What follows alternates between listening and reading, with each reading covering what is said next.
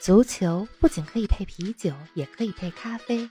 足球不只是感性欢呼，也有理性分析。足球不只有皇马、巴萨、梅西、C 罗，也有不为人知但值得歌颂的球队和球员。足球不只是九十分钟的体育比赛，可以贯通世间万象，纵横五洲四海。足球小世界，世界大球场，一杯咖啡的时间。陪你聊足球，但不止于足球。方老师，咱们聊完了荷兰国家队，再来聊一个最近一周备受瞩目的，也和荷兰足球密切相关的话题吧。嗯，据说这个比利时和荷兰的联赛有望合并，成立跨国联赛。这个话题还挺有意思的。以前只听说过两国合办赛事，比如像日韩的2002年的世界杯，荷兰、比利时联合主办的2000年欧洲杯，两个隶属于不同国家的足协要举办跨国联赛，这好像还是头一回啊。王老师，荷兰和比利时联赛大家关注的可能比较少，但我知道你平时非常关注荷兰、比利时这几支强队，而且最近特别关注联赛合并这个事儿。给我们说说你怎么对这个话题那么感兴趣呢？大家可能平时更关注的是五大联赛和欧冠啊，但是我平时呢是的比较喜欢研究研究五大联赛之外欧洲第二梯队联赛当中的强队，研究点小尤 其是经常在欧洲赛场露面的这些球队，比如荷兰，咱们说过阿贾克斯、嗯是埃因霍温、费因诺德这三驾马车。嗯比利时近年来也有两大豪门。安德莱赫特和布鲁嗯日，而且安德莱赫特现在的主教练是曼城曾经的功勋队长孔帕尼。在欧足联的欧战积分排名当中啊，荷兰甲级联赛就是嗯荷甲，目前是排名第七，比甲比利时哦排名第九。荷甲球队呢，嗯他在欧战当中一共夺得过六次欧冠的冠军。比甲这边虽嗯然没夺得过欧冠，但是布鲁日队在一九七八年进入过欧冠的决赛，输给了当时 非常强大的利物浦。哦，那也很不错。呃，比甲呢虽然没有荷甲在欧冠当中那么成功，但是别忘了，比利时国家队嗯现在可是国际足联国家队排名第一的球队啊， 所以这两啊个国家 联赛如果合在一块儿，从竞争力、影响力上来讲，是能达到一加一大于二的效果。你想一下子就有至少五支球队有争冠实力，一旦能合并，说不定哈、还能冲击五大联赛的行列。哟，至少我觉得成为欧洲第六大联赛是没什么问题的。嗯，这个联赛的格局有可能有变化呀。是是的啊，两个国家各自的联赛虽然没法跟五大联赛相比，荷兰和比利时也都是足球强国，两国在地理上又相邻，而且文化上有很多相近之处。这么听起来，这个想法还挺靠谱的。另外，我觉得从经济上来看啊，两国联赛如果合并的话，品牌效益啊，尤其是转播的收入啊，也会达成一加一大于二的效果吧？是的，咱们一直说现代足球离不开资本的力量，没错确实这样。而且转播收入是足球经济这一块大饼当中可能是最大的那一眼儿。是的，你像荷甲现在一年的转播权，呃，就是转播费的价值啊，大概是七千万英镑；嗯，比利时这边比甲大概是五千万英镑，是，这两个加起来差不多是一点二亿。嗯，有人就开始推算了，说两个联赛合并了，转播费的价值就能达到多少了呢？嗯达到多少三点五亿哟，相当于是翻了三是倍。啊，这么多，当然，三点五亿这个价值啊，和英超还是没法比。那肯定是啊英超现在的这个转播周期，嗯二零一九年到二零二二年，一年就价值四十多亿英镑， 这没法比。太厉害了，嗯其他联赛跟英超比，那简直就是相去甚远。对呃，总之我觉得联赛合并，从经济上、从竞争力上、从品牌价值上，对荷兰和比利时来讲，应该是个双赢的好嗯事。值得期待一下。其实这个事儿很多年前就有讨论了，嗯最近重新受到关注，是因为比利时这边儿挺积极的啊，嗯有了一些实质性的进展。据说前俩礼拜的时候，比利时联赛里边的所有的球队呃投票，所有人都一致同意说，咱们统一合并联赛的这个想法啊对比利时有好处，都比较都赞同意同这方案。 哎，对那比利时是这样，荷兰这边什么反应呢？荷兰这边是一拍即合呢，还是人家比利时的热脸贴冷屁股了 呢？荷兰这边还没表态嗯呢，但据说啊，荷兰大多数的俱乐部没有那么热衷是吗？这个合并计划。嗯，主要还是荷兰人觉得现状还挺好的，没什么不好。虽然联赛冠军大部分时间都是被阿贾克斯、埃因霍温和菲诺德这三强包揽， 嗯但是在疫情之前哈，其实荷甲的上座率，就是现场观众的这个呃上座的情况还是不错的。啊一些小俱乐部，他们只要是赶上对阵传统三强的比赛，嗯那上座率是也还非不常错嗯非常有保障的。对，现在荷甲当中十八支球队，据说合并之后，呃这十八支球队成了一个联赛，那肯定就是两边得分呗，对吧？对呀现在的计划说，十个球队来自荷兰，八个球队来自比利时，啊那就相当于荷兰在这个顶级联赛当中有八支球队就打不了这对顶级联赛，呀有些小球会可能就有点儿比较担心。对反正比利时这边儿人就不太担心这个事儿，能不能组成合并联赛，咱还得继续看。嗯啊，我还是挺希望这事儿能成的。你想想啊，阿贾克斯、埃因霍温、菲诺德、安德莱赫特、布鲁日这些强队在一个联赛里争夺冠军，多有意思！而且这是一个特别好的先河。之前跨国球队参加同一个联赛啊，情况其实不是特别多。大家比较熟悉的可能就是英超当中有威尔士的球队对，比如斯旺西、卡利夫城，经常出现在英超。美国的职业大联盟，咱们之前也说过，有三支加拿大球队：是蒙特利尔冲击、多伦多、啊温哥华白浪。没错，嗯阿方索戴维斯就是对嗯温哥华白浪出来的嘛，对吧？但这都不是非常大范围的联赛合并，嗯只能说是一个国家的一些球队去参加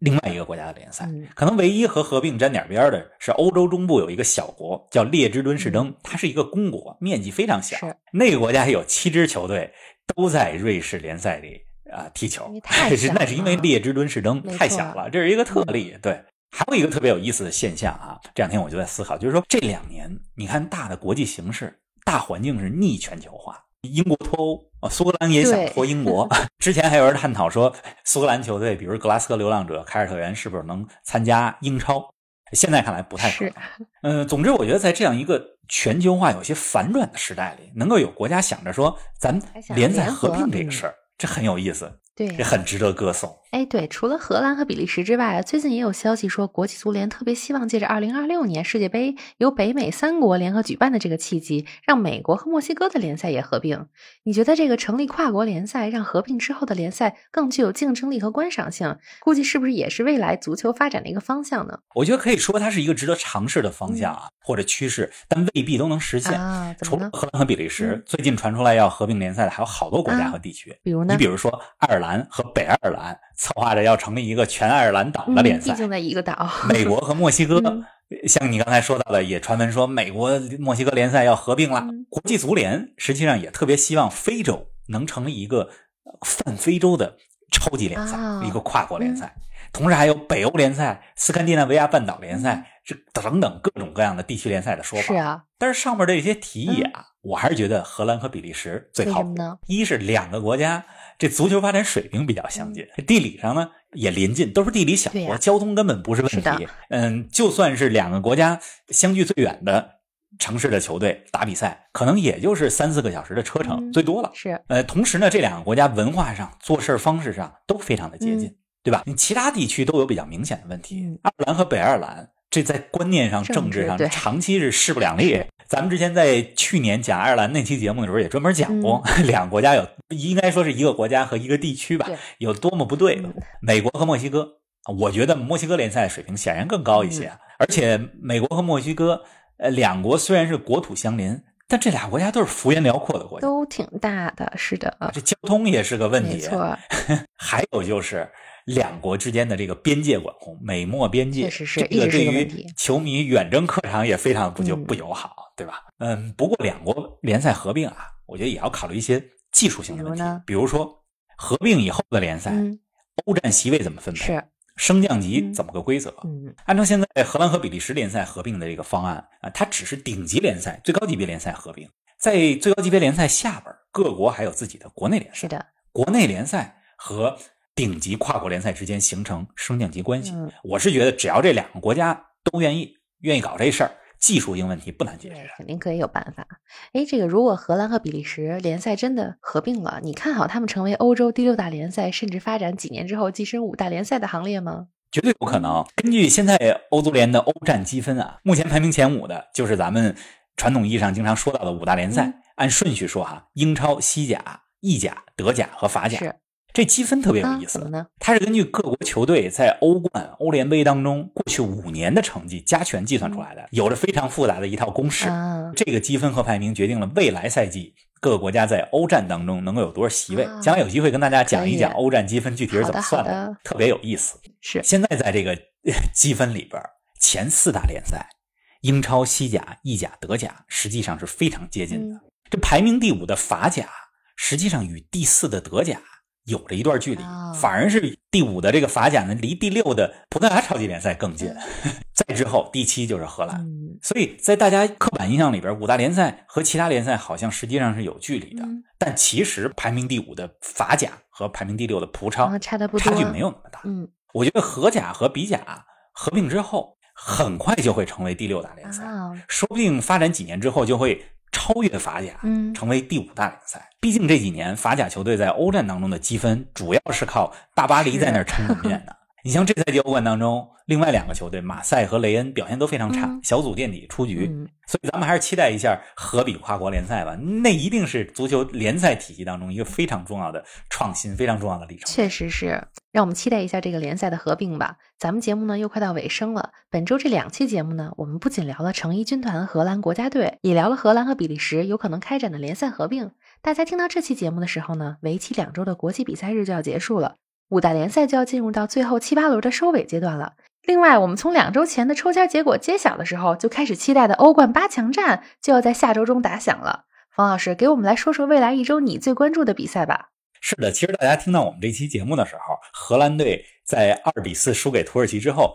也打了另外两场国际比赛日的比赛。有一场我们已经知道结果了，二比零赢了拉脱维亚。哎，那场比赛其实荷兰队打的也不是很顺。嗯另外一场比赛呢，是在节目播出之前的一天，他们对直布罗陀应该不出大意外也会大比分取胜。啊总之，即使赢了两个弱旅，我觉得荷兰队现在的状态还是非常非常堪忧 是的。呃，咱们再往前看，未来一周的重要赛事太多了。嗯这周末我就挑三好场啊这三场比赛都是北京时间周六晚上、周日凌晨进嗯行。英超当中，莱斯特城主场对阵曼城。莱斯特这可是在两队第一回合的较量当中，当时去年英超刚开始的时候，嗯莱斯特城客场五比二战胜过曼城是。这场比赛非常值得期待。大家如果想了解他们故事的话，可以回听一下我们专门说前几过期的节目，专门讲过莱斯特城的蓝狐奇迹。没错另外，在德甲当中，这周末也将上演榜首大战，莱比锡红牛主场对阵拜仁。现在这两个队相差四嗯分。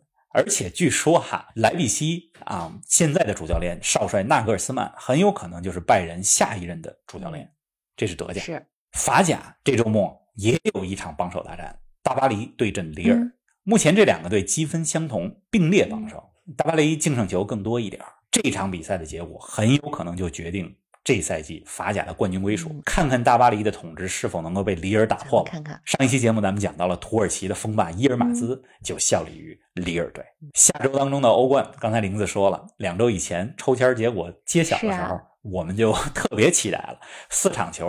必须都得关注啊。首回合我其实最关注的是皇马对利物浦、嗯拜仁对大巴黎这两场比赛。那其实另外两场啊，曼城对多特、波尔图对切尔西也是怎么看选点呢很多。它这个四分之一决赛总有两场是同时进行，所以是一个必须要做的、对啊特别艰难的选择题。下期咱们欧冠特辑，我们很期待，也希望大家都能够在欧冠比赛结束之后来听我们的特辑节目。希望大家下周一定多看几场精彩的比赛，也继续关注我们的足球咖啡馆。咱们下周不见不散。不见不散。